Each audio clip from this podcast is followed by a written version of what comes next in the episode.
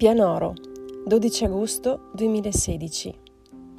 Ciao, sono Alice Manganotti e i testi che andrò a leggerti sono tratti dalla raccolta Crisalide. Anche oggi sono indaffarata a lasciar scorrere i pensieri, poiché ora, come mi è successo per la meditazione, sono realmente intenzionata ad intraprendere un percorso creativo desideroso di esprimersi nella sua forza. Ho un gran mal di testa primordiale che mi rende poco lucida anche nel mantenimento dell'ordine della scrittura. Così prendo sotto braccio la fatica e immagino affluire i pensieri di una consistenza avanguardista distratta. Inizio a dipingere la tela di tratti solitari e mi appresto a contemplare il passaggio dall'alto di una nuova postazione. Sommario il contesto di creazione, ma preciso ed autoctono il suo mandato. Continuo a far parte di un processo di scrittura automatica e mi piace.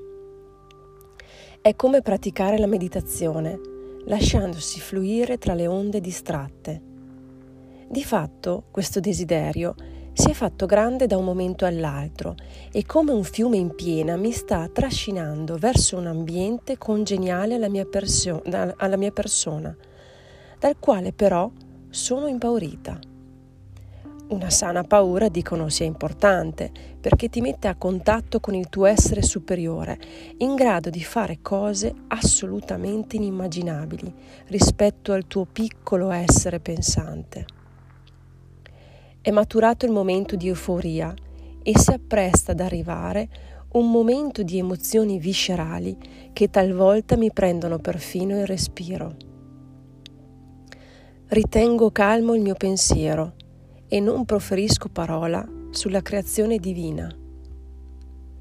Osservo gli spazi e l'indomabilità dei suoi spiriti che invocano un'immensa capacità astratta di creare un destino riconoscibilmente diverso dai format scolastici propinati.